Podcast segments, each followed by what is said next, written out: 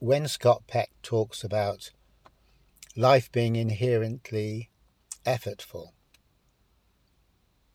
he isn't talking about striving for goals or striving to improve the world or striving to improve ourselves. That is something which is very, very different, very different from what we could also call conscious work. When we strive in order to fulfill our goals or to complete some task that we have in mind, some idea that we have in mind, that's control. Pure and simple, that's all it is. It's control. And although there is, of course, a place for control, controlling is not the same as living. Controlling is something we do in the course of our lives. But life itself is not an act of control. So it's a matter of seeing things the right, way round. if I were to control all the time, or try to control the whole time, which comes to the same thing, then that would have the effect of freezing me in my current or present way of looking at the world and my current or present way of understanding who I am. So, controlling means I put all the emphasis on getting things to be the way I think they ought to be, and no emphasis, no attention at all on the super important question of why do I think it's important to achieve such a goal? So, one is unreflecting or mechanical action, like a machine performing its task. And I'm not saying anything bad about machines. We all rely on machines and we rely on them performing their task. But there's more to our life than being a machine. And we aren't machines, even though we can fall into the machine mode very, very easily. So, being effortful doesn't mean controlling. It means taking an interest in life. We don't take an interest in life by controlling, because when we're controlling, as I was just saying, it's it's as if we already know everything important and we just have to put that into place, which is our normal approach to life because it's the easy approach to life. It's a default mode that we slip into. But being interested requires something else. It requires us not to project our own opinions, our own judgments, our own anything onto the world, which Scott Peck talks about in terms of extending yourself, or you could, I think, a better term might be just going beyond yourself, forgetting about yourself for a while and being interested in life, interested in what's going on. To be interested in life is not the same thing as seeing what life means to you or trying to find out what life could mean. Because that's self referential. There's no agenda to being interested in in life, in what's going on. If there was an agenda, that isn't interest. Could be called self interest, but even self interest isn't interest. Because if I'm self interested, I'm not interested in myself, as in, philosophically speaking, what is myself? Why do I regard this as myself? Am I correct in regarding this as myself. Self interest really means just taking that as read and just trying to benefit the idea that I have of myself without ever questioning this idea that I have of myself.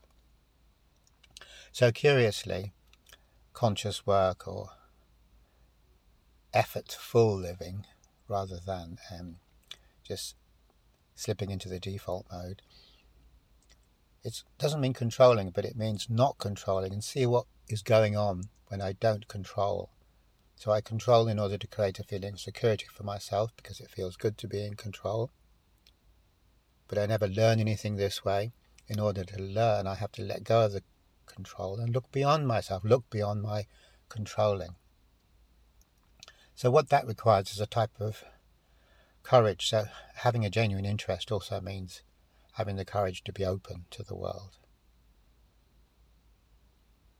So, the reason it's difficult not, is not because we have to jump through lots of hoops, it's not because we have to strain an awful lot, like a bodybuilder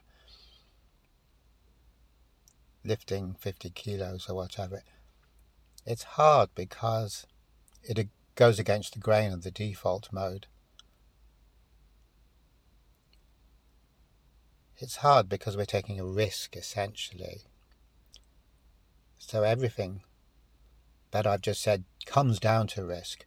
In the default mode, control mode, or purposeful doing mode, everything is about avoiding risk. If I'm striving for a goal, there's no risk in this.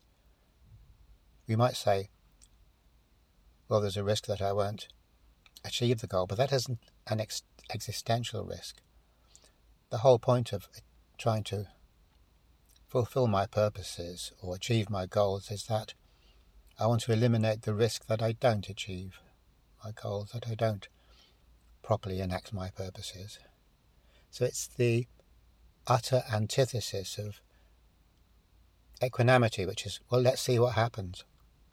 Let's go beyond the controlling and take an actual interest in what's going on instead of trying to impose our own ideas of what should be going on, impose our own understanding and theory on the world, which stops us from seeing what the world is really about. As long as I'm projecting my own meaning on the world, that's all I ever know is my own meaning. It's a, it's a suffocating kind of a thing but that is what the default mode totally involves.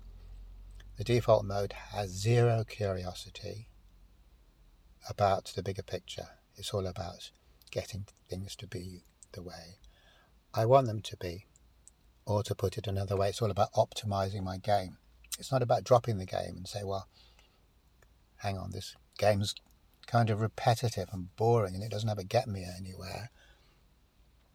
Why don't I see what happens when I drop it? So the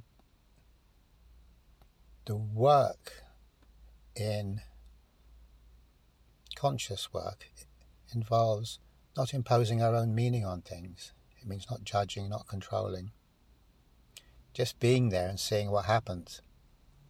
And that is easy to say, but it is tremendously challenging. It corresponds to what the poet Keats called negative capacity or negative capability. I can't remember which exactly it is. And the, the idea there is that it's all it's very easy to rush to try and obtain the right result or obtain a conclusion of one sort or another, but to leave everything unfinished and see what happens, to see what is actually there. whenever we try to do this, we see that it is really, really hard because the automatic tendency is so strong and it'll take charge of us, it'll take over us in a second if we're not being if we're not being aware and keeping our awareness there about what's going on rather than falling into automatic behavior patterns.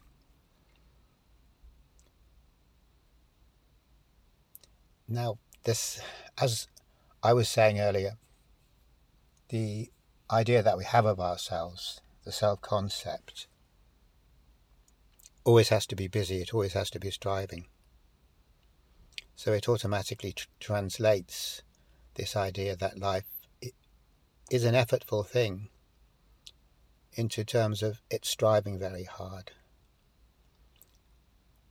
But when the self strives very hard, all it's trying to do is to confirm and reconfirm its position. It's trying, it's digging in. This is a cons- consolidation type exercise. It's very, very easy to get sidetracked.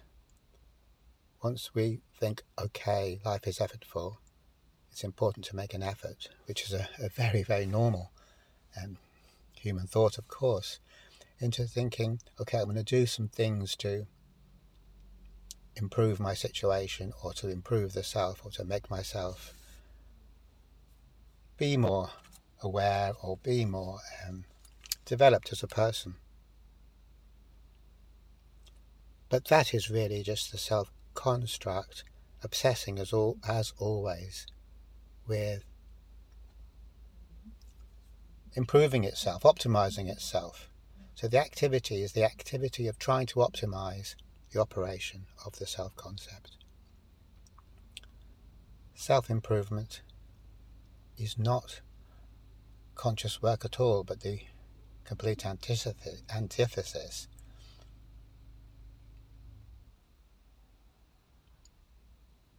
Because when we're consciously, when we're unconsciously trying to improve the self, we don't actually look at the self, and we don't realize.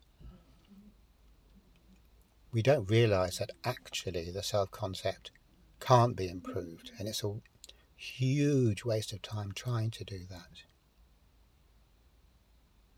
it's a complete dead end and it's a it'll take up all of our energy for no point for no reason at all and the reason the self concept can't be improved very very simply is that it isn't real. You can't improve something that isn't real. It's not us. And so it is really a distraction from doing what we would otherwise be doing in life, which is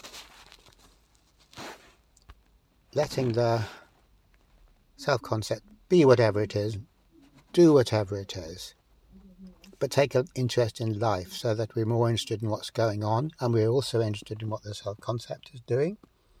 We're interested in everything, but we're certainly not trying to